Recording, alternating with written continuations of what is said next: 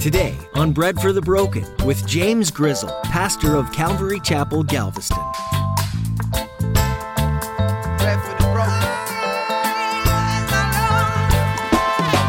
Isn't it humbling to know that even in like my stubbornness, God can still work out his plans within my life? And sometimes he'll even still use me in the midst of my stubbornness to help somebody else out. Now, the best thing is always to follow him and just to do what he says. Here's Esther. She's like, I can't go talk to him. And Mordecai's like, dude, if you don't, you and I are for sure are dead. The two of us are, we're goners. So why not take the chance? Have you ever been stuck in your stubbornness? Or maybe have you ever avoided something that you know is going to help because you're headstrong? In today's message, Pastor James wants you to know that despite your stubbornness, God is going to use you in mighty ways. Whether you want to be used by Him or not, He's going to find a way to further His kingdom through you. Submit to God's calling for your life and let Him work through you in powerful ways. Now, here's Pastor James in the book of Esther, chapter 3, with today's edition of Bread for the Broken.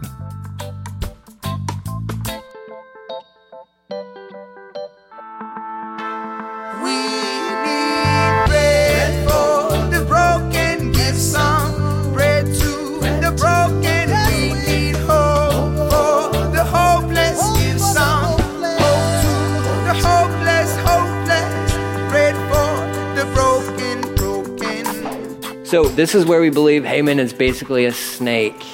That's what he is. He's conniving because what he's doing is he's manipulating the king. The king has come back. He's suffered a military defeat. He suffered two military defeats, which means he's lost a lot of money, also a lot of respect. So he's basically, we don't know where he's at on the, you know, with his, you know, bank account, if he's broke or not. But Haman's like, hey, king, listen, there's a group of people that live amongst our people. Haman's not even Persian. He's not even Persian. Or let's not forget that. He's an Ag- Agite or whatever you say that. He's an Amalekite. He's not from Persia. He's not a native there. But he's trying to manipulate the king of like, there's these other people. Well, Haman, you're technically related to those people. technically, you're related to them. Because, you know, well, I mean, they're, you know, you're common denominator was the brother of their common denominator. So, I mean, if you want to argue uh, the details, you guys all go back to this, basically the same guy. But whatever. He's like, there's people who live here, they're bad guys. They don't respect you, they don't obey you. So, what you should do is kill them. Just kill them. And if you do this, I'll collect the money and I'll deposit it into your personal bank account. Xerxes, and Xerxes, being the good king, is like, yeah, go for it, right? And you're like, wait, aren't you going to ask questions? Hey, who are these people? These certain race of people, who are they? That's what a good king would ask. That's what a good leader would ask. What law are they breaking of mine? And is this true of all of them in 127 provinces? Or is this really just an issue between you and one other person? See, that's what, those are questions good leaders ask. They probe. They get down to the heart of the matter. Xerxes is like, money? Cool, do it, right? He's like, there's no thought process here, which means, again, he's not a great leader. He's just not a great leader at all. It says, verse 10, he, he agrees, confirming this decision by removing his signet ring from his finger, giving it to Haman, the son of uh, Hammedatha, the Agite, the enemy of the Jews. That's the key, right? He is the enemy of the Jews. The king said, The money and the people are both yours to do as you see fit. Now, notice the order that he places the two of those things. The money, first mention, top, okay, and the people, Second mention, I don't care about them as much as I care about the money. There's a, a reason behind the order there. He's like, you do whatever you want with them. I trust you. Here's my ring. Make the law. Sign it, seal it. And remember, in, in Persia, with the Medes and the Persians, once it's set into law, you cannot change it. There's no going back. So on April 17th, the king's secretaries were summoned, and a decree was written exactly as Haman had uh, dictated, and it was sent to the king's highest officers, the governors of respected provinces, the nobles of each province, in their own scripts and languages. The decree was written in the name of the king Xerxes, in the name of King Xerxes, and sealed with his signet ring.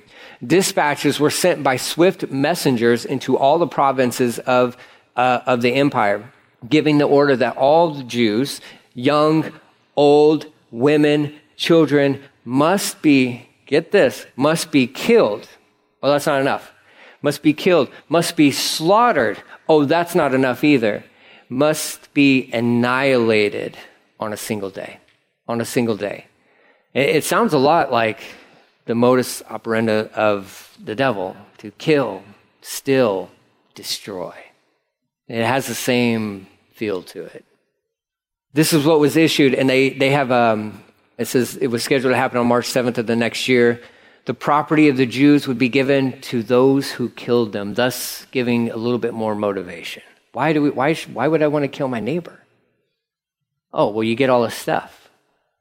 It's going to show the, the moral compass of a lot of these people in a few chapters down the road once we see what actually happens. But um, that's the decree that was sent out. And uh, just a little side note the uh, Persian postal system was phenomenal, it was an amazing system. Uh, and I can't remember who, if it was Cyrus or Darius, one of those two guys set this up and it is like world renowned. Like they were like Amazon Prime before Amazon Prime, right? They're like next day delivery, we got you covered. 127 provinces, no problem, right?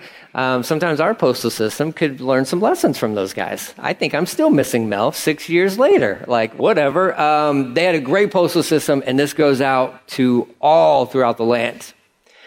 In verse 14, it says, A copy of this decree was, be, was to be issued as law in every province and proclaimed to all people all people so that they would be ready to do their duty on the appointed day. At the king's command, the decree went out by swift messengers, and it was, uh, was also proclaimed in the fortress of Susa, because that's where the story is happening. That's the, uh, what I learned is that's like the winter palace where uh, Xerxes would hang out, okay? Then the king and Haman sat down to drink. Of course they did, because that's what they, that's, well, that's where the story started with Xerxes, right? Like, you, you need to stop drinking, buddy. You have to, this is a problem for you. Here they are. They're going to recline. They're going to drink. But the city of Susa fell into confusion. Another highlight of this guy is a bad leader. Xerxes. He doesn't know his people. He doesn't know his people. He thinks like, oh yeah, this is a great idea. Let's sign it, seal it, deliver it, all that good stuff. And people in his own town are like, why are you doing this? I don't want to kill my neighbor. Why is this a law? How, what channels did this, who read this thing before it was signed? Like, how has this been? And they're just sitting back, completely oblivious because they're so disconnected from the people. Sound familiar? Yeah. Welcome to America so disconnected from the people, signing things into law that, like, how is this getting signed? How is this getting snuck into these 14,000 page things? Like, what in the world is going on? You don't care about the people. No, they don't care about the people. Xerxes doesn't care about the people. Because if he did, he would have taken a step. He would have taken another day and said, let me think about this. He, he doesn't, he's, all he's thinking about is like, man, I'm broke. I just got my booty kicked by Greece and it seems like they're coming for me. So, and I need more money. And this is a solution. And all they care about is money. Money equals power. Money equals power. I mean, that's, we see that in our world today. Countries moving in on other countries. Why? Because of money, because of power, because of control, because of oil and resources. And we will go and we'll take and plunder and all that stuff. Because why? Because that makes us the big bully on the block. That's what Xerxes is here. He's like, he's one of those guys. He's just a bad leader. He's a, he's a horrible leader. And the story just flows, like, it just really flows like crazy. Because in verse 4, we, because we want to know, like, well, what, what about our main characters? Like, how do they feel about this? 4 just gives us a good summary of what what Mordecai, what he hears and how they respond to it, which really sets up a, it'll set us up for a good break. But look at verse 1 of 4 chapter 4. It says, Mordecai learned about all that had been done. Okay. So his response is he tears his cloth, his clothes, tears his cloth. He tears his clothes and put on burlap and ashes. That's a sign of mourning. It's also can be connected to repentance at times, but it's a, it's a display of mourning as well. All right. And he went out to the city crying with a loud, bitter wail. He went as far as the gate, gate of the palace, for no one was allowed to enter the palace gate wearing clothes of mourning. And because uh, Xerxes wants no sad people in his presence, right? No sad people. Mordecai is moved. He's moved by this news. And it says, as news of the king's decree reached the provinces, there was a great mourning among the Jews. They fasted, wept, and wailed, and many people lay in burlap and ashes. So they are like, and probably for a lot of these Jews, they're kind of woken up in one sense of like, because what we understand is some of these Jews may have been following God and continuing on with their religious practices and all that good stuff, but there's not a lot of evidence that that happens. Again, God's name is not mentioned in this book at all, in the book of Esther, in this story. Now they're like, put on the, the burlap, burlap and the sackcloth, sackcloth and ashes and all that good stuff. Verse 4 it says, When Queen Esther's maids and eunuchs came and told her about Mordecai, she was deeply distressed. And she sent clothing to him to replace the burlap, but he refused it. She's like, Dude, take those clothes off. He's like, You don't get it. No, I'm not going to change my clothes. Take off those clo- that clothing of mourning and put on some happy clothes. He's like, No, now is not the time to celebrate. Now's not the time to be happy. Now's the time to mourn. In case you don't know, Esther, a decree, a law has been issued to kill us. He's going to enlighten her, so to speak. Esther sent for uh, Hathach, uh, if that's how you say his name, I don't know. Um, one of the king's eunuchs who had been appointed to as her attendant. She ordered him to uh, to go to Mordecai and find out what was troubling him. So she has no idea what's going on and why he was in mourning. So Hathach went out to Mordecai in the square in front of the palace gate. Mordecai told him the whole story, including the exact amount of money Haman had promised to pay into the royal treasury for the destruction of the Jews. Mordecai gave Hathach a copy of the decree issued in Susha that called for the death of all Jews. He asked Hathach to show it to Esther and explain this, the situation to her. So he also asked Hathach to direct her to go to the king and beg for mercy and plead for her people. So Hathach returned to Esther with Mordecai's message. Then Esther told Hathach to go back. You get this back and forth thing going on here. Hathach is probably like, he's probably in good shape, you know, now, because he's like running up and down. He's doing stairs now, um, you know, all this stuff. He's like, man, come on. Like, can't you just shout it out the window? Can't you guys talk to each other like that? No. Um, so he's runs back down to Mordecai, all the king's officials and even the people in the provinces know that anyone who appears before the king in his inner court without being invited is doomed to die unless the king holds out his golden scepter and the king has not called for me to come to him for 30 days. Wait, you're the chosen one, Esther. You're the most beautiful in all the land. And you haven't seen your husband in a month because he hasn't called her. What's, well, what's been going on? I don't want to know, but sometimes being picked the best doesn't always mean it's the best situation, especially within these circumstances where you got a king and he's got like, you know, 400 women in his harem. It may be some time before you actually get to see your husband, kind of a thing. Plus, they didn't really invite her. He wasn't going to invite her in in the daily dealings and all that good stuff. But if you try to approach the king without being invited in, then the law was for you to be killed on the spot. On the spot. It doesn't matter if you're the queen or not. It doesn't matter. You have to be invited in by him. And she's like, I haven't even seen the dude in a month. Like, and you want me to go talk to him? Are you crazy, Mordecai? This could cost me my life. And he's like, Newsflash, you're gonna die. Your life's already on the line. Because uh, let me remind you of who you are, Esther. You're a Jew. Verse 13, Mordecai sent his reply to Esther Don't think for a moment, I love this. Do not think for a moment that because you're, you're in the palace, you will escape when all other Jews are killed. This is like one of those like come to Jesus meetings with, between Mordecai and Esther. And he's like, hold on, Esther. Don't think you're protected because you're not. He says, if you keep quiet at a time like this, deliverance and relief for the Jews, I love this faith by Mordecai, will arise from some other place. But you and your relatives, i.e., me, right? Because he's the only one she has, as far as we know, will die. Esther, you've been put in this position. You've been placed here by God.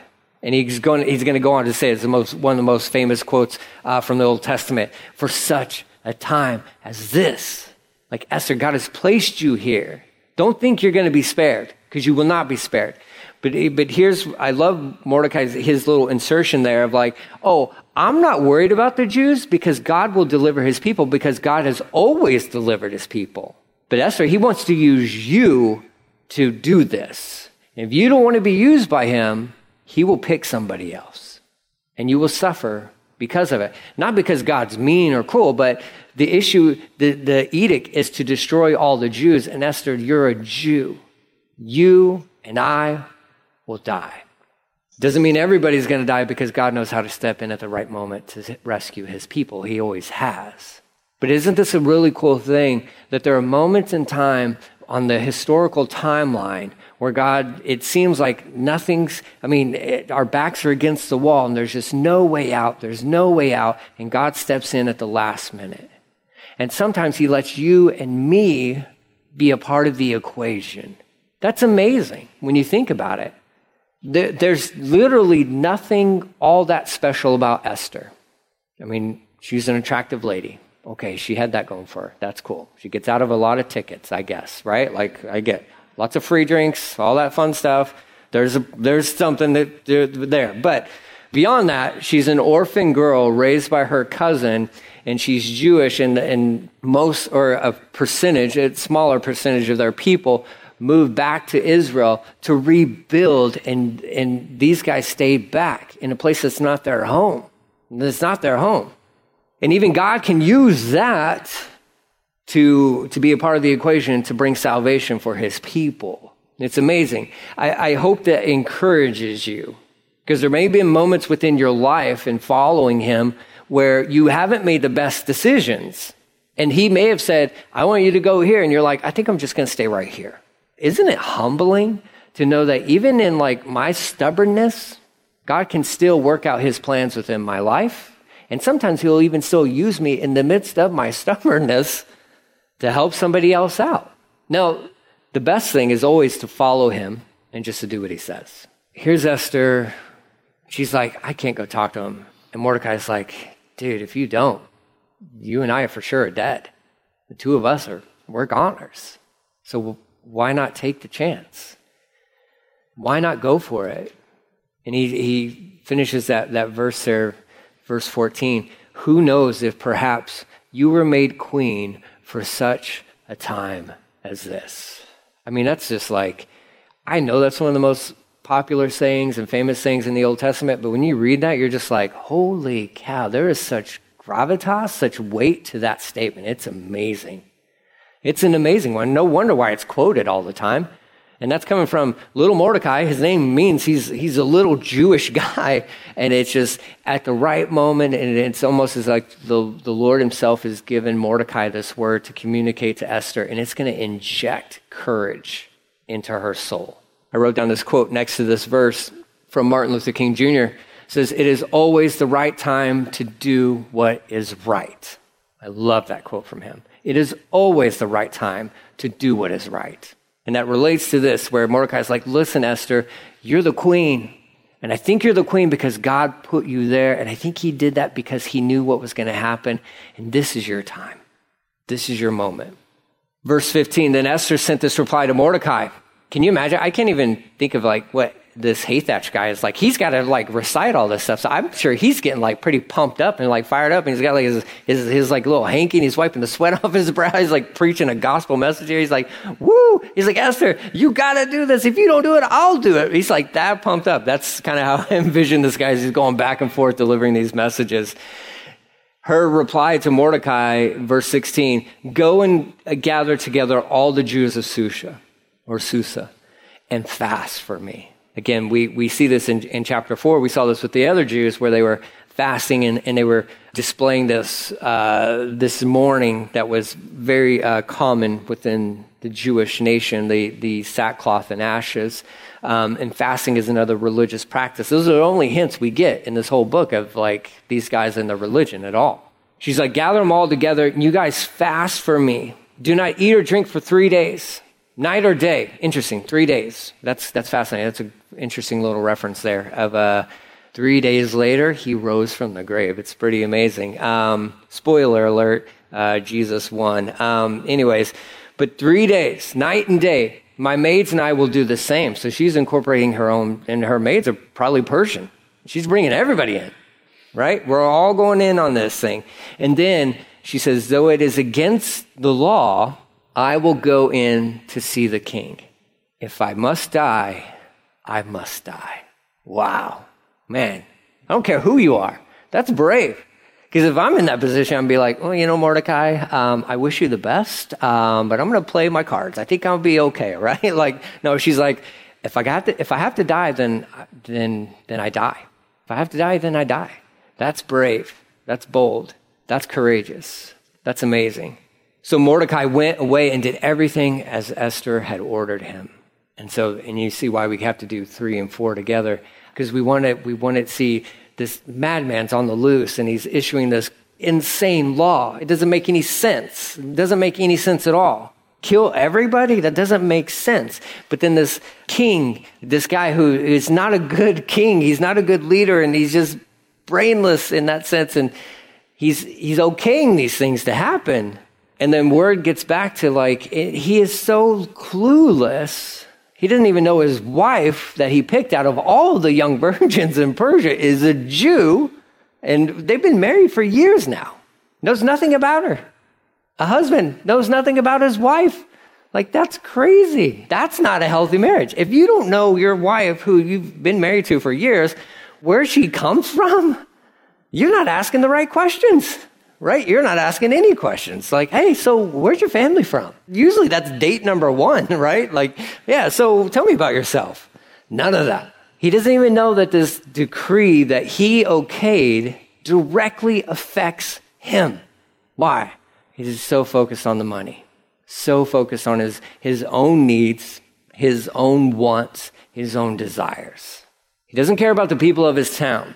They're distressed even people within his palace are distressed within their brain. They can't process, like, why is this law? Why has this been created? What have they done? They didn't do anything to deserve this. Kill them all. Kill them all.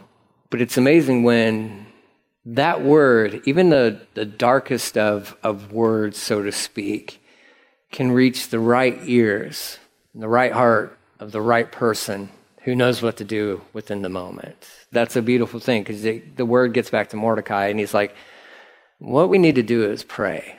And essentially, that's kind of what's being said here. We need to, and we don't just need to pray. What we need to do is we need to fast. We need to go before the Lord and ask Him to move in a miraculous way. We need Him to intervene, is what needs to happen. Um, what they did back then is such a tremendous example of what we ought to be doing within our own nation. This should be our response to the confusing things that are tossed out there. I want to be like the maids within the story who Esther's like, hey, we're going to pray. Yeah, I'm not even a Jew. I'm not the th- it's not even a threat to me. Yeah, cool. You're going to pray with me then. And that's what we ought to be doing for. We can complain all we want. Complaining does nothing. It accomplishes nothing. It actually is just throwing gasoline on a fire usually, right? But praying is it's a supernatural thing. It's saying, you know what?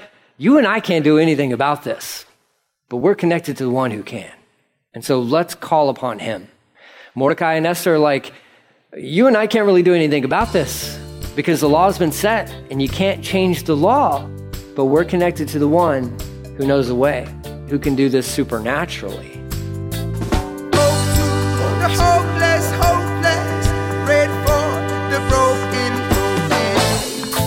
We've all heard the famous words that Mordecai spoke to Esther when he was encouraging her to talk to the king. Who knows whether you've come to the kingdom for such a time as this? It's a great rallying cry. And all of us long for those moments in time when we're right where we need to be to change the world. But don't forget, Esther was in the kingdom for many years before that time. God placed her there ahead of time, and she was right where she needed to be in that exact moment. When you look at your life and wonder if you're in the right place, remember that God placed Esther ahead of time. She didn't know for years why she was there. God has placed you in the exact place that He needs you to be for a future purpose that you can't even imagine yet. Don't let the day to day get you down. He's always working. You've been listening to Bread for the Broken with Pastor James Grizzle. Pastor James is going through the book of Esther in this series, and you won't want to miss a message. Mordecai was there to encourage and empower Esther, and we're here to do the same for you in your walk with Christ. You can find today's message and many others on our website, breadforthebroken.com. Once again, that website is breadforthebroken.com. While you're there, check out how you can donate to Bread for the Broken and join us in spreading the good news. Our desire is that our listeners would find hope and new life in Jesus. We hope that that's what you found today, and that we'll get to see you again next time here on Bread for the Broken.